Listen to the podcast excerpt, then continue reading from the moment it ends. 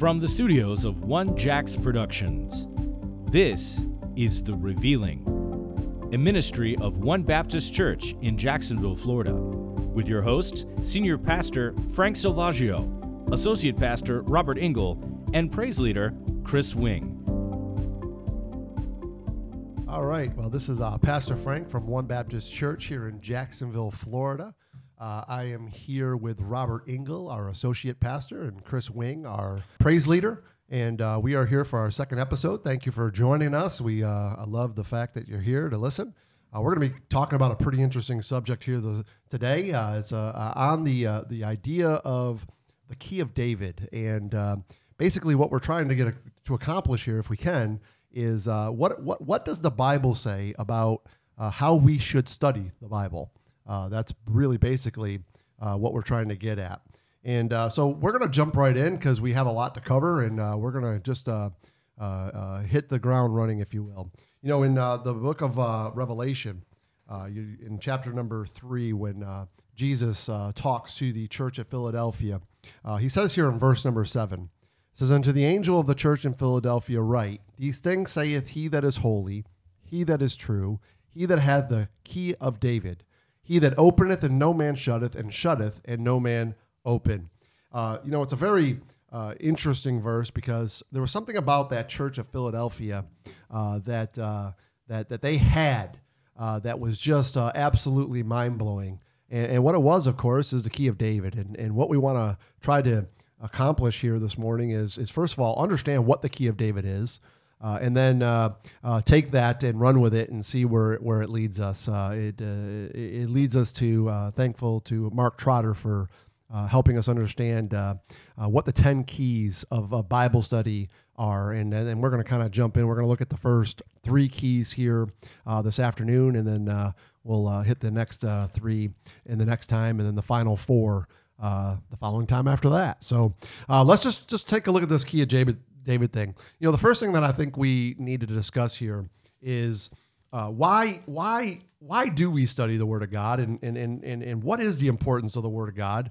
And uh, you know, uh, one of the verses that always kind of jumps uh, out at me is uh, John twelve forty eight, where Jesus is talking and he says this. He says, "He that rejecteth me and receiveth not my words hath one that judgeth him. The word that I have spoken, the same shall judge him." In the last day. And so, you know, uh, the importance of understanding that this book that we have in front of us uh, is not just words on a page. It certainly can be words on a page, uh, but uh, these very words are going to be the words that judge us in the last days. And so, everything that's in uh, our our Bible uh, was put there on purpose. God didn't make mistakes. Uh, he he he he knew what he was doing, and, and he knew exactly what we needed to hear. Uh, and you know, uh, a lot of times, unfortunately, uh, for me, anyways, and uh, I'm sure it is for for you guys. Uh, you know, when you're out talking to people or you're having conversations with people, you'll hear things like, "Well, what makes you think you're right?" or "or why do you think you're you, you know your interpretation? That's just your interpretation." and you, you get kind of things like that. And and here I'm just going to say it like this, and and hopefully uh, this will be the uh, uh, the basis for all of our future studies that we do uh, as we talk uh, uh, through these upcoming podcasts. You know, it's pretty it's pretty simple. At the end of the day, myself, Robert, Chris, one the, the folks at One Baptist Church, we we don't think we're smarter than anybody else. Mm-hmm. Uh, we certainly don't think we've got it. We we know something that other people don't know, and we certainly don't think that we got it right and everybody else has got it wrong. Um, we just simply believe this, and and and and it's it, it goes this it's, it's just simple. We just believe that the Word of God says what it means, and it means what it says. Mm-hmm. And we, t- we take it for what it says. So when it says that the last days that this word is going to judge us, well, hey, in the last days, this word's going to judge us. And so um, I think if you can come to the place uh, where uh, you know uh, you take this word of God as the authority, uh, then you're you're you're going to get yourself in a place where you're no longer the authority of your own life, and you realize that God's the one that's in control. And uh, man, uh, for me, anyways, you know, I didn't become a Christian until I was 28. I completely rejected this book. I rejected Jesus. Uh, but uh, once I r- realized that the that the Word of God was much more uh, than uh, I thought it was, uh, and it took me a little while to figure out that you know I really had to make it the authority in my life because if I tried to be the authority in my own life, I was going to mess it up. Uh, so, anyways, we're, we're, talking about this key of David, and, and, and, real quick, just what is the key of David? Uh, in, a, in a nutshell, uh, you know, you have to go back to Psalms 119 really to kind of get the the full flavor of it. but basically, what the key of David is is this: you know, David was a man after God's own heart. Uh, certainly, the Bible states that. And the thing with David is, is uh, you know, all the times that David uh, said that he loved God. You know, we we have a lot of people today ourselves would, would all say, "Oh, well, yeah, we love God." Well, here's the here's the deal. Okay, uh, David only to- said that he loved God in all of Scripture twice, and and you know that's that's kind of mind blowing when he was a man after God's own heart. So, what was it that made David a man after God's own heart? Well, if you turn to Psalm 119 and you were to read, uh, by the way, the longest chapter in the Bible, uh, what you're going to find out is, is uh, of all those verses, um, uh, only two of them do not state uh, the very fact that what it was that, that David loved was the Word of God. He, he put the Word of God as the most important thing in his life. And uh, I will just say it like this um, you can't love God without loving His Word. Amen. It's an impossibility. Amen. It's an impossibility. You just can't. And so that's what we're talking about. We talk about the key of David. Uh, the key of David is what opens up the eyes of our understanding to the words of God. Uh, the key of David is what opens up the opportunity for us to do the work of God. So, so with that being said, and, and listen, there's a lot more we could say about the key of David, no doubt about it. But with that being said, uh, we just want to, to, to, move into now these, these 10 keys of Bible study. So, so obviously, you have to have a love for God's word before these 10 keys of Bible study will even matter. Okay, but certainly we know Second Timothy tells us to study to show thyself worthy, uh, and, and, be approved unto God, which means we can we can uh, not be approved unto God if we don't study, and and certainly we need to rightly divide the word of truth. This isn't about our opinions. This isn't about what we think the Bible says. It's not about our interpretations. It's about what the Bible actually says and let God interpret his own word and let God divide the word for you because he will. And so, you know, John 17, 17, Jesus says, Sanctify them through truth. Thy word is truth. And so, all we're saying here is, is that we just believe what the Bible says and uh, uh, we take it word for word. We think every word matters. And the reason why is because we're going to be judged by every word in the last day. Amen? Amen. Yep. All right. Let's go ahead and jump right into key number one. Key number one, uh, simply stated, and just so how uh, everybody knows, we're going to talk about the first three keys today. Number one is going to be establish the theme of the author. Uh, I'm going to kind of take that one, and then the second one is going to be make the right divisions. Uh, Pastor Robert's going to take that one, and then the third one we'll talk about today is keep verses in their context, and Chris will will take that one. All right, so let's talk about key number one: establish the theme of the author. So obviously, uh, we all know God is the author of this book. He used uh, men uh, through the Holy Ghost to write the words, but it was God's words.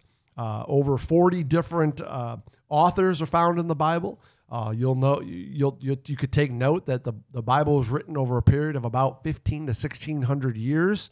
Um, but what's fascinating is is that each book reveals and plays on all the other books. So we know there's 66 books in the Bible, and uh, it's just an amazing thing when you start to study the Bible uh, how uh, you just see how interlocked all the different books are, and and and just how man.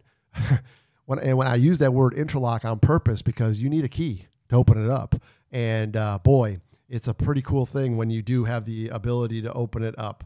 Um, and when once you do, uh, man, uh, the things that we are shown. So, okay, what is what is the theme of the Bible? You know, a lot of people will say uh, things like, "Well, the theme of the Bible is salvation. Uh, the theme of the Bible is the cross. The theme of the Bible is is uh, the church. Uh, things to that matter." Well, uh, when you when you when you when you actually uh, do take the time to study the Bible, what you find out is is that the theme of the Bible has nothing to do with any of those things as far as the overall theme. uh, first of all, we need to understand what is the purpose of the church. Uh, unfortunately, most people think the purpose of the church has something to do with us. No, the purpose has the purpose of the church has nothing to do with us.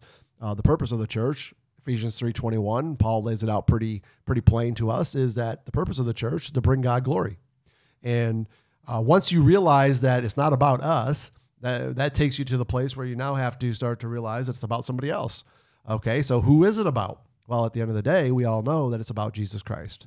And uh, ultimately, what is going on is, is it starts the, the Bible itself starts with a attack on a throne, and the uh, Lucifer uh, wanted the throne of God.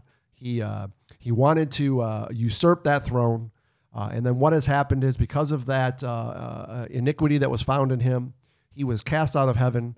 And for the last six thousand years, it's all been about a battle over a throne. That that's really what the where we're at right now. And the question is, is who's going to sit on the throne? Are we going to let God sit on the throne? Are we going to let Satan sit on the throne? Or, unfortunately, uh, where many of us probably are, if we're going to be honest with ourselves, um, is is are we going to sit on the throne? And just so our listeners um, can track with us, um, you can find that information in Isaiah 14 and Ezekiel chapter 28. Um, you will find um, Lucifer, um, his anointing before his fall, and what all that entailed. And then um, when you uh, compare scripture to scripture, going to Isaiah 45, Jeremiah chapter 4, those types of things, when you start doing that, uh, you'll start to see how the, the Bible does open up with the battle for a throne. Yeah, thank you. Thank you, Robert. Uh, that's a, that, no doubt about that. Um, and of course, in Isaiah 14, you see those five I will statements. Uh, and and certainly what one of those I will statements is is is uh, Lucifer wanting that throne of God. Uh, so okay, so we get this uh, idea now. We start to understand that the the, the Bible uh, is a uh, epic picture, if you will, of this battle over the throne. Well, here's the deal: if you read the end of the book, you find out who actually wins the throne and uh, it's a pretty it's pretty pretty simple. It's pretty basic. Uh, God wins the throne.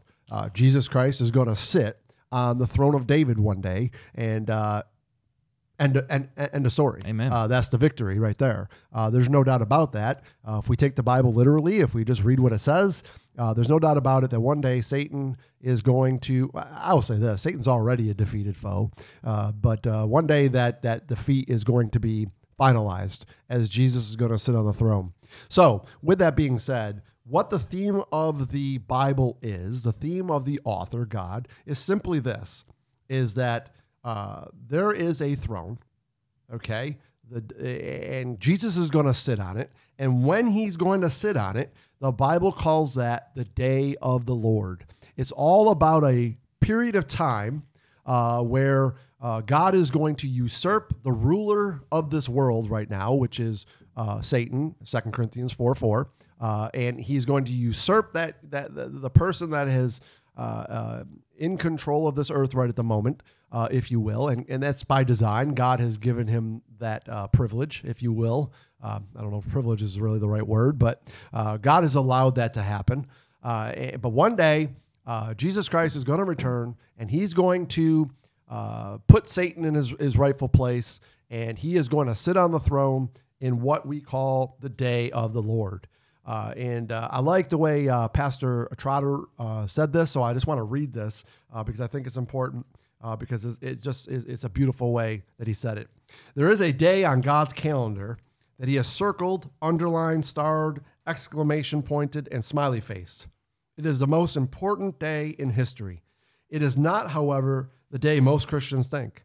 It is not the day God watched his only begotten Son brutalized on the cross. It is the day the Lord Jesus Christ returns in all of his glory to set up his kingdom on the earth, and for the first time since man sinned in the garden, he will finally receive the glory that is due his name. Amen? Amen? Yeah. Amen. Amen. And so this day of the Lord uh, is a very important term in the Bible, and uh, that's what we want to kind of talk about right now. And I got a couple other things I want to say, but I want to maybe let Chris uh, just jump in right now and, uh, and and and see what you see what your thoughts are on that.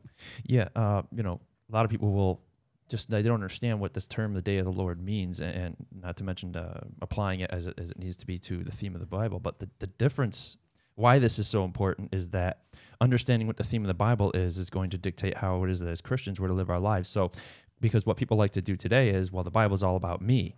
You know it's unfortunate but you know from most churches today they're they're preaching devotional messages. And when you preach devotional messages that makes the bible all about self about me. What can i get out of it? What is god putting in there for me? But to understand the truth about what the bible is really all about the theme is all about changes the the uh, attention from being all about us to the author himself jesus christ and all about him which is going to help us direct help direct us to the work that we need to do not being about us but being about him and that and that really is the the the idea of what uh, the church of Laodicea was all about. It was all about self, you know. Um, it, this turns that up on up upside down on its head, and, and understanding that wait a second, this book's not it's not about what I can get out of it. It's not about me. When you understand what the theme is, you understand who the book is really all about and who it's not about, which is us. You know, we get to partake. We are partakers. It is not solely about us. So the importance, I think, I just want to say about this key is to understanding the perspective. Um, uh, it's not about us; it's about Him, and, and, that really is how it's important, so that we can have our, our lives directed in the right direction. It, does, it just doesn't become all about us. Robert. Uh, yeah, absolutely. And you know, as as I'm just sitting here thinking about this, you know, a lot of times when um, when Christians are reading the Bible, you know, very well-meaning, um, love the Lord, um, trying to grow in their walk, you know, when they think about the Lord's Day, what is it that they typically think about? Yeah, Sunday. Sunday, Sunday, yeah. yeah. And and you know that's that's not Bible. That's Mm-hmm. that's 21st century Christianity lingo. Sure, sure. Um, nowhere, not once in all of Scripture, um, does um, the Lord refer to a Sunday as the Lord's Day. That's just something that we've kind of picked up um, along the way. But when you do, you know, one of the keys, we talk about this a lot and probably will in every podcast, uh, compare Scripture with Scripture. When you do that, you find something very different about the Lord's Day. Um, and, and the Lord doesn't just, uh, He does say flat out in black and white, this is what the Lord's Day is. Um, by, by it's a it's a great and terrible day, and all of these different um, scenarios that that we see happening on that day. But also he he, paints pictures for us all Yeah. throughout Scripture, um, especially the Old Testament. Um, when you look at the uh, creation week, um, Genesis 2, those first three verses there on that seventh day, man, there's something special, something peculiar about that day. Uh, when you look at the uh, genealogy in Genesis 5, um, you start looking at those names and what they mean and, and just the unfolding of history. Um, the Lord is just continuously painting this picture all throughout His Word. And so, again, when you start to look at it from a biblical perspective, and I emphasize that word biblical as opposed to just a Christian perspective, Yep. um, then you will find that uh, the Lord's Day is, is something much more than what than most tend to believe. Yeah, and you know that's the key is uh, you know and and and using the word key See what right you did there? Yeah, you like how I did that? um, that's the key, right? Because uh, when, when, when, when, it's all said and done, uh, you know, unfortunately, you were talking about that Sunday thing, and and, and the, it's, it's in Revelation chapter one that people get that. They'll say that that you know where John says, "I was in the Spirit in the Lord's day." Yeah. Unfortunately, that has been so falsely uh, uh, advertised, if you will, as being well. Oh, well, okay, but what? Uh, John was taken to the to, to the, the Spirit uh, on Sunday. No, no, no, no, no, no. What happened was, is John in we'll say uh, somewhere around 95 A.D. He's in he's in he's in uh, uh, exile in Patmos, and he is taken literally in spirit to the Lord's day. And so, uh, what is the Lord's Day? Okay, well, let's define that real quick so everybody understands. The Lord's Day is, uh, uh, from a biblical perspective, it's it's it's it's although it is the day He returns. Okay, specifically, it is the day Jesus Christ comes back on that white horse. Mm-hmm. Revelation 19, uh, no doubt about it. But the Lord's Day also entails some other uh, a period of time, if you will. Right. And what that period of time is is basically the seven year tribulation, okay, after the rapture of the church, the seven year tribulation, uh, moving into the millennial reign, the, the literal thousand year reign of Jesus Christ. That is the Lord's day. And if you take that and you just let the Bible be the Bible and you read what it says, uh, there's no way you can get around that. You, you, you, can't argue it. It's what it says. And when you go back into the Old Testament, you look at those uh, those minor prophets uh, and, and even the, the major prophets, if you will, you'll see terms like this in that day, at that time. Uh, those uh, those are all terms that that right off the bat should jump in your head and go, oh, okay. He's talking about either that seven year tribulation or he's talking about uh, the millennial reign of Christ. And when you look at that, there are far more prophecies about his second coming Oh. than even his first. And Absolutely. you just you can't get around it. Yeah. Eh, Again, establish the theme of the Bible. Amen. That's what we're trying to do. That's it. The theme of the Bible is all about the day Jesus gets that throne. Mm. That's what the theme is. Amen. And so let's just we'll close this on this. It's uh, it's uh, obviously uh, there is uh, much much more we can talk about this. Yeah. Um, but um, let me say this: until Christ's kingdom glory uh, comes, the reason why the day of the Lord is so important to us is because when we understand that, right, we're trying to establish keys of Bible study.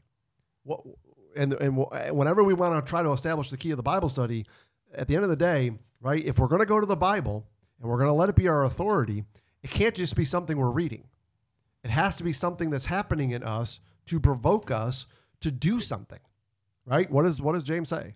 Don't just be a hearer of the word, Yeah. be a doer. of the word. So so why okay, right, Pastor Frank, well, okay, great. You, you sat here for the last 15 minutes talking about this first theme being the day of the Lord. Well, the reason why that's so important, the reason why we need to understand that, as both of you have already kind of stated, is because the book's not about us. Right. The book's about him. And when we get that proper perspective, we are looking forward for the hope that's in him in the day when he gets his glory. And because we're looking for that hope of him getting his glory then, what we can now realize is well, wait a minute, we can live our lives in such a way where we can give him glory now. Amen. And that is why understanding the theme is so important. It has to be his kingdom glory has to be the passion and theme of our lives. If we miss this point, we will miss the very purpose of what our existence is. We'll miss the very purpose of what the purpose of the church is. The church isn't about us. it's not about picking churches and where you want to go to church based on what you want. You need to find a church that's preaching God's word that's going to help you prepare yourself for that kingdom glory as well. Mm-hmm. That's why this is so important. All right, I think we did a good job on explaining the first uh, key. Uh, Well, if we're I could just add real quick, yeah, go for it. just because it is a throne, and, and and the problem is, you know, if there's a throne, that means somebody's sitting on it. So, in order to apply this to our lives, then I would say, who's sitting on the throne of our lives? Is it God? Is it Satan? Or is it ourselves? Because whoever sits on that throne is the one that we're going to follow Sure. And gets So- that glory. and gets that glory. Yeah. Amen. Certainly, if we're Bible believers, we'll say that God should be the one getting the glory. But man, the way we live our lives really tells the truth. Yeah. And again, we'll close right with this. In the last days, Hmm. the word that I spoke will be the judge. So uh, that's the importance of making sure we understand uh, what the theme of the Bible is. Amen. All right. Our second theme is uh, making the right divisions. And Pastor Robert, I think you got that one. So go ahead. Yeah. Um, and man, um, this is just, I'll, I'll say this about every key. This is, they're just so important. Amen. It's the most important one. You know, every time we talk about one of the keys, it's the most important one. Um, but yeah, uh, making the right divisions and um, all of these keys that we're going to talk about, you know, Chris and, and Pastor Frank, I know would agree. Um, none of these are um, man-made. They're not one Baptist church. They're not um, in, in any any denomination. No, these are things that God has outlined in His Word. Hey, here's how you are to study my book. And um, and in Second Timothy chapter two and verse fifteen, Pastor Frankie referenced that uh, in the beginning of this episode. Um, we find these words, um, and, and they're not. These words are not a suggestion. Um, they are a command to, as it says, study to show thyself approved unto God, a workman that needeth not be ashamed, rightly dividing the word of truth. And um, man, just I'll, I'll just say this in, in humility, um, and, and I challenge and encourage all of our listeners to to follow up with this. Um, th- there is only one book where you are Yeah. going to find that word study. Yeah. Um, only one Bible. That's in, in the authorized version, the King James version of the Bible. Um, In all the other ones, you're going to find um, things that that do not mean study. Um, t- uh, encouragements to, to be diligent or to try your best or to make effort and and none of those mean the same thing as study and, and so there's something to be said about that but Sure.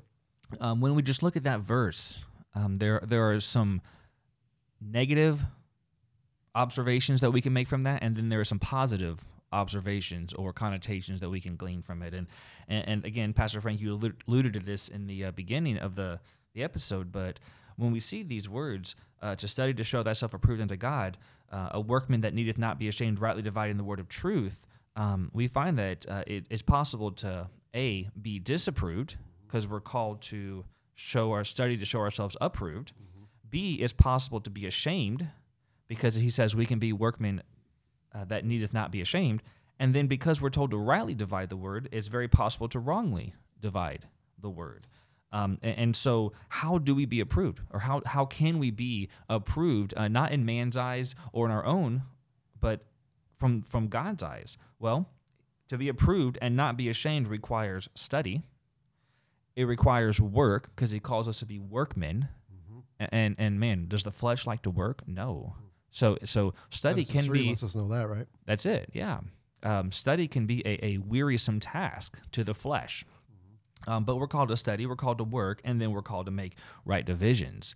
Um, and, and there are um, two, again, you know, we the the the, the scope and of, of this podcast will not, will not allow us to go into detail. I mean, we could take do a series Sure. on each of these true enough. keys. I mean, we could do several episodes per key, but um, just a couple different um, major issues that come to mind, um, and then I'll th- throw this out to you guys uh, for, for for your thoughts and whatnot. But um, when I think about rightly dividing the word of truth, um, you know, all the Bible is is written for us as believers, as Christians. Uh, it's written for us. We can glean things from it. Um, however, uh, it is not all written to us. Right. Um, and, and there- are two divisions that come off the bat, uh, or excuse me, come to my mind right off the bat.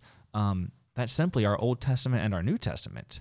Um, and, and I don't think anyone would would uh, take issue uh, with that. Um, but when we look at the Word of God, um, and I think we're going to go into a little bit more detail on this next key. Um, but the Book of Acts is a huge um, hotbed, I guess, of doctrinal error um, when um, we are not rightly dividing it. And again, I don't want to go too much into detail at this moment because um, I, I think we're going to talk about that a little bit more when we talk about context. Um, yeah, but um, there are just some things that we need to understand about the book of Acts if we're going to rightly divide it. Um, number one, we have to know that Acts is not a doctrinal uh, treatise, so to speak, regarding church theology. Uh, it is, as it's called, the Acts of the Apostles. It is a historical account of the Acts of the Apostles. And if we did not have the book of Acts in our Bibles, and our New Testament read Matthew, Mark, Luke, John, Romans, and there was no book of Acts. When reading from John, from the Gospels to the book of Romans, we would be terribly lost and we would have no idea what's going on because there are some critical things that are going on in the book of Acts. Um, some some transitions uh, from the Old Testament structure to a New Testament structure. Um, we, we see in the book of Acts, God moves from working primarily with the Jew to primarily working with the Gentile. Uh, his base of operations, being uh, in Jerusalem, moves to Antioch. Um, he, he he goes from working through the nation of Israel through, to the church, from, from the ministry of Peter in the first 12 chapters of Acts to the ministry of Paul uh, in chapters 13 through 28. And, And- that's an important one to make sure we understand. Yeah. There's, there's some very key uh, components to understanding the difference between the gospel of the circumcision Mm.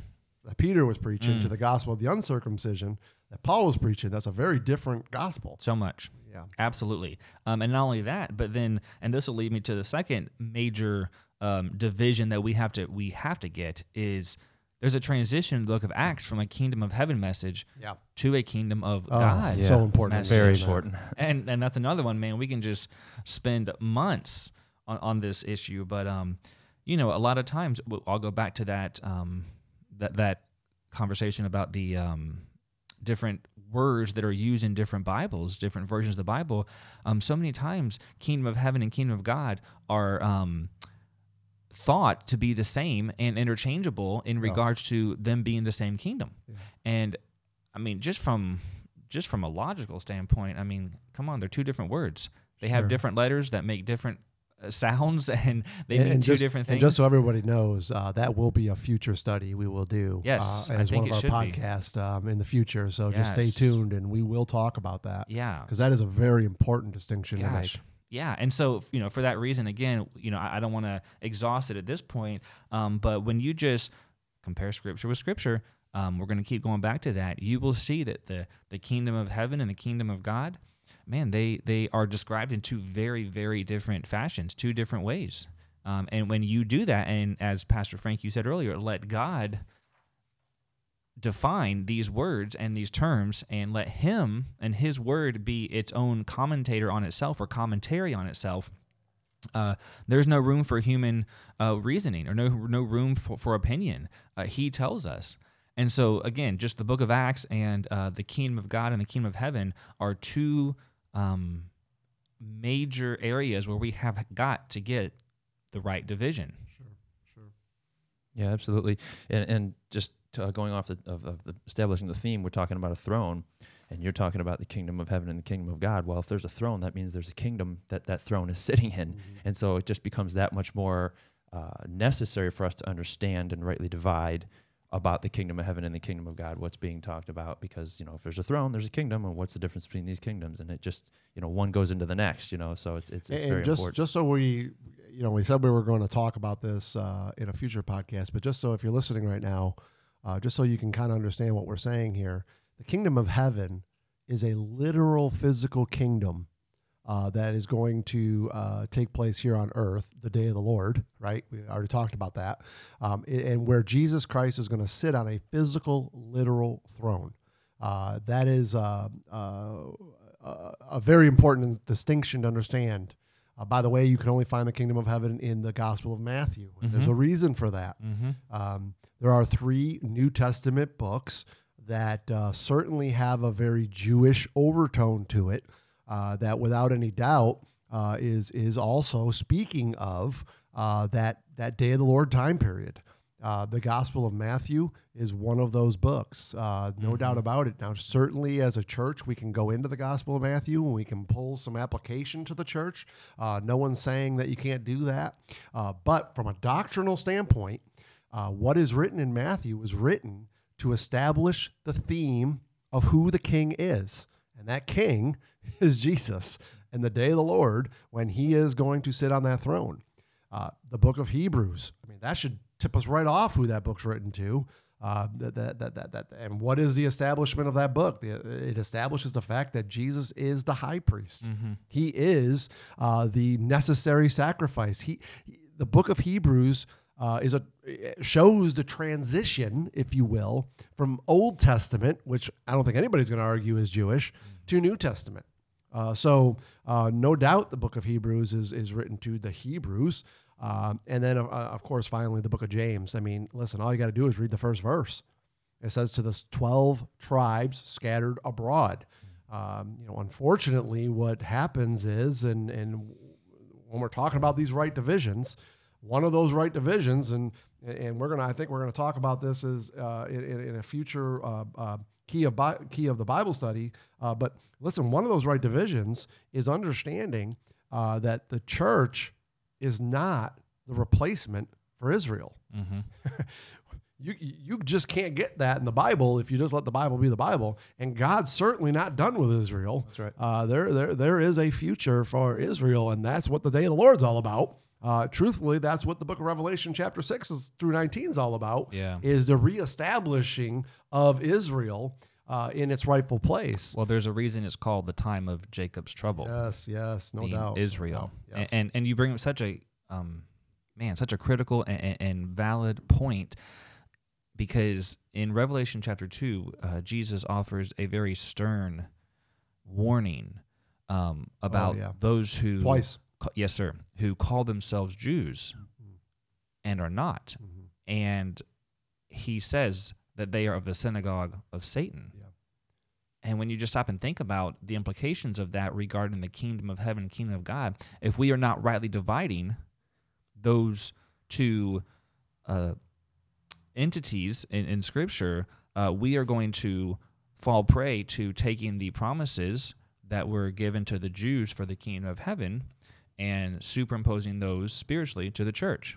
And we become victims, or, or I should say, we become um, um, perpetrators of of committing what Jesus said he hates. Sure. And, and so, um, just from a practical application, and, and, a lot of times I think churches are doing that. I mean, I say this very humbly: churches are doing that and not even aware of it, um, and that and that's what's equally scary. Um, so, just the implications of this are cannot be overstated. Sure. Right. Chris, you got any final yeah, thoughts here? Just uh, tagging off of what he was saying there, you know, when it comes to making right divisions within Scripture, you know, we have to understand that God structures His word in, here's a big word some of you might not know, but in a dispensational way. And to, in order to make proper divisions in Scripture, not only do we need to compare Scripture with Scripture, but even comparing Scripture with Scripture, you can you can still make wrong divisions. But to understand that God's Word is structured in dispensational manner, and that He deals with man in different times in different ways to accomplish the same plan, is key. There's the word again, key. It's pivotally important to understanding how to make those right divisions. You have to understand God is dispensational in the way that He structures His Word. And I think one of those things that just jumped to my mind right off the bat when you say that is, and we just discussed this uh, on Thursday at church, right? Is uh, you know, salvation in the Old Testament is different than salvation in the New Testament. Right. Okay, people were not saved, if you will.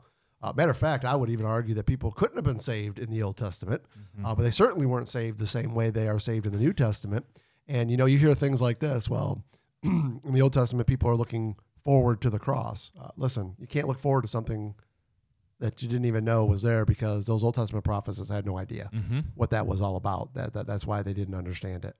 Uh, but anyways, um, you you said something about uh, uh, being you know in the church age uh, trying to be uh, you know people that are, are saying that they're Jews when they're not. Mm. Um, you know, I would throw in there be careful. All the apostles were Jews, Mm-hmm. uh, so let's be very careful about that today.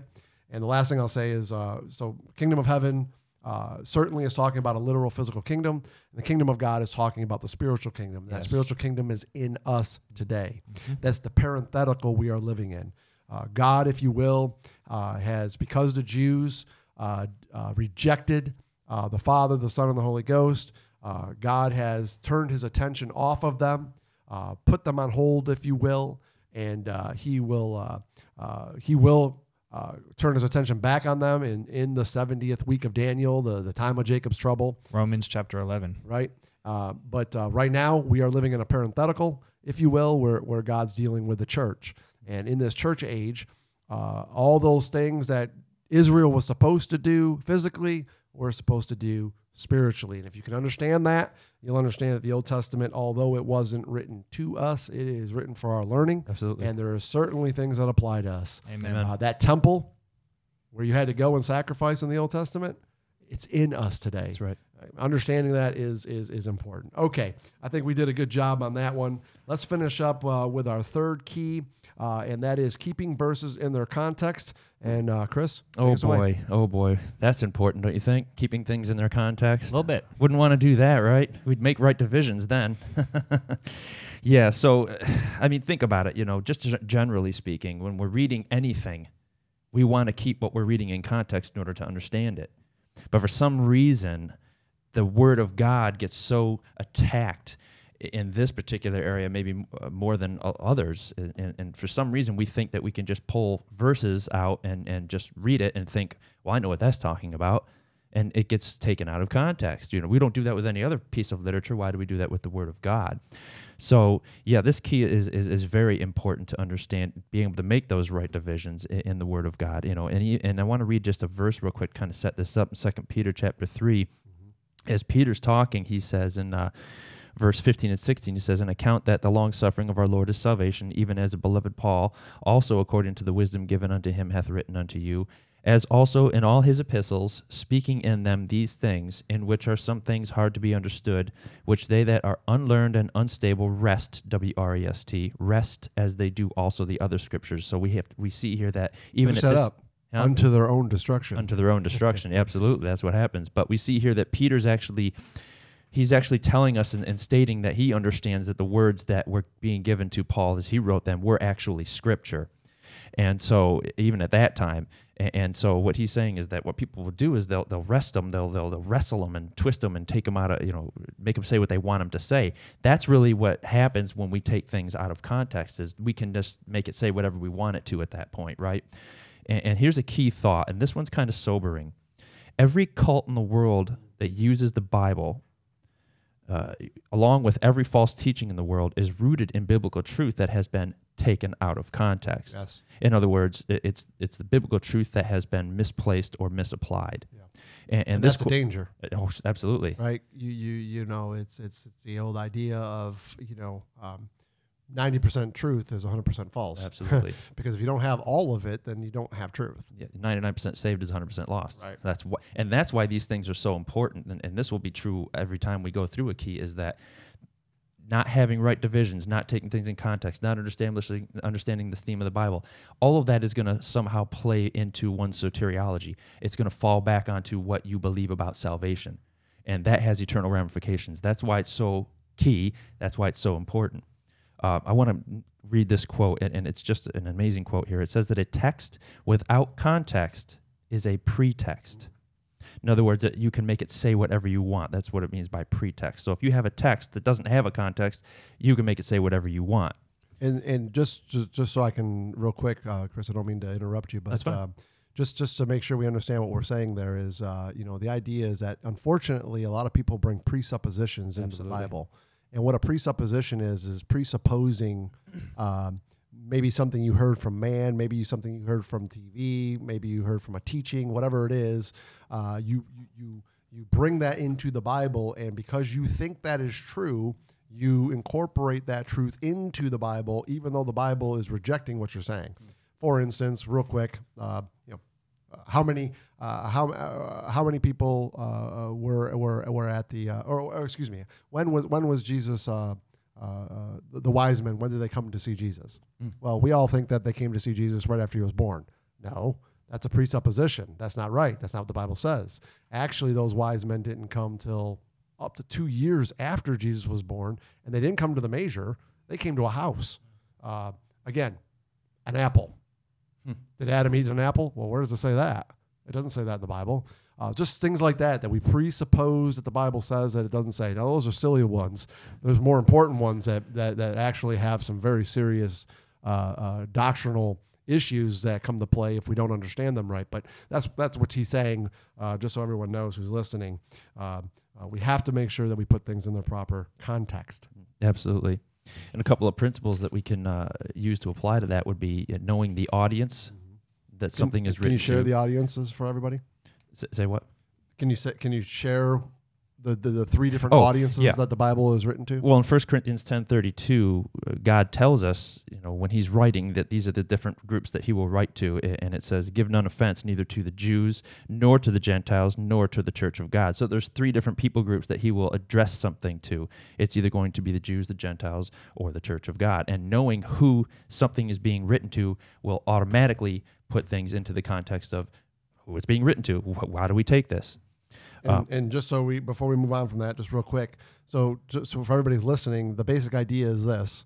Uh, so let's say uh, uh, my grandfather writes me a letter, and in that letter he says that uh, he's going to leave me a million dollars, right? And then Chris later finds that letter uh, sitting in my room, and, and Chris reads the letter, and then he comes to me and he goes, "Hey, hey, Frank, look, check this out, man. Uh, look, look what your grandpa left us. He left us a million dollars." Well, wait a minute. No, he left me the million dollars, not you, Chris. Like, What? so the Bible's written like that. Right. It's written to three different people groups, Mhm. and you need to make sure. Going back to the rightly dividing the word, right? You need to make sure who it was written to, and don't steal somebody else's letter. Right, All that's what ends up and happening. that will be a whole nother key by itself in a future episode. Sure. But I think it was mentioned earlier, just to uh, further address the point, is that some of the books that were mentioned, I think Frank, you mentioned it. You know, just to to, to reiterate that knowing the audience is important as it pertains to doctrine. Because if you put it into the if you get the wrong audience, you're going to apply doctrine, but that doesn't belong to a certain people group. You know, like for example, he said the Book of James. Book of James is written to the Jews, right? The twelve tribes scattered abroad. So what should we not look for in the Book of James? Church doctrine. Mhm. You know, so knowing the audience is is definitely uh, important. And then, of course, the content uh, that is contained within it uh, in order to, to rightly divide it as well and to put it in context. So, I just want to give an example so that I don't take up too much uh, time explaining the key. Context is pretty obvious for people. You know, you got to read things in context. Knowing the audience is definitely key and how God does that. So, uh, Pastor Robert was kind of mentioning the book of Acts earlier. This one is a key, a pivotal, important thing to understanding in context. And in particular, in Acts chapter 2, starting in verse 38, it says that then Peter said unto them, Repent and be baptized, every one of you, in the name of Jesus Christ, for the remission of sins, and ye shall receive the gift of the Holy Ghost. And so a lot of people today like to go to that verse uh, as a salvation verse.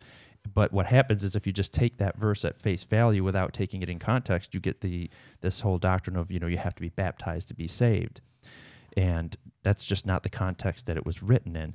So we have to remember, well, the Book of Acts is one of those books that you have to know uh, the context of and who it's written to and how it flows. It's a transitional book going from Old Testament to New Testament dispensation. There's that word again. So understanding that and, and, and keeping all the verses within that chapter in context is going to help us understand what this particular verse is actually talking about. And so, you know, Robert talked about the seven different uh, transitions. I won't go into those again, but knowing what the context of Acts chapter 2 is, is going to establish what this verse is actually talking about. It's first of all, if you, and you go back, I just uh, challenge everybody to go back and read. I'm not going to have uh, time to dig deep into the entire chapter, but go back and read it, and, and, and it immediately establishes who, who the audience is. It's Jewish. Peter is talking to the Jews in Israel. Constantly, you see that time and again in that chapter. Men of Israel, uh, Judea, Jerusalem. They're in Jerusalem for the day of Pentecost. Pentecost is a Jewish feast. Peter is preaching to the Jews on that Jewish holiday, and all these Jews came from all around different areas of the world there for this feast. And so that's the audience that's being spoken to. It is the Jews. And Peter, who is the apostle to the Jews, is talking to them, right? And as you go through, like I said, you'll notice the audience, Acts 2 5, 2 14, verse 22, 36. He's constantly addressing who it is that is in view here, who's talking to. They are Jews, men of Israel, the nation of Israel. And so what he then does is that's obviously what we know as the day of Pentecost, where the uh, the gift of tongues and, and Peter was speaking in, in, in a knowable, identifiable language. We won't get into that whole topic to these men so that they heard uh, in their own language what was being said. And what he was doing is, and he then starts to quote Joel chapter 2, I think it was, and he goes through uh, what's going to happen in the future for the nation of Israel. And he, he's talking to them about the fact that they crucified their Messiah. That is the context that this entire chapter is all about. Is that they crucified the Jews, the nation of Israel crucified their Messiah. It's not the same. And, and when you look at verse 37, that's the it's just before this verse. I mean, you want to keep things in context. Read the verses before, read the verses after, and that's going to help you. Uh, in verse 37, it says, Now when they heard this, everything that Peter had just uh, preached to them, they were pricked in their hearts, you know, convicted, and said unto Peter, to the rest of the apostles, Men and brethren, what shall we do? What should we do about what it is that Peter had just told them? You just, you crucified your Messiah. And so the question that was asked was, What shall we do? And it's a very different question from the question that was asked uh, by the Philippian jailer in Acts chapter 16, which was, What must I do to be saved? So knowing the question and knowing the context is going to help you uh, figure out what that Right. So the question wasn't. was not. What must I do to be It saved? It didn't say, well, okay, so seeing how we crucified our Messiah, what do we need to do to be saved? That wasn't the question. Correct. The question is, what do we do about the fact that we crucified our Yes. Messiah? Now it changes everything. Right. And by the way, that baptism that they're talking about in Yes. that in, in Acts two uh, thirty eight, uh, that that that baptism is the baptism of John. Yes.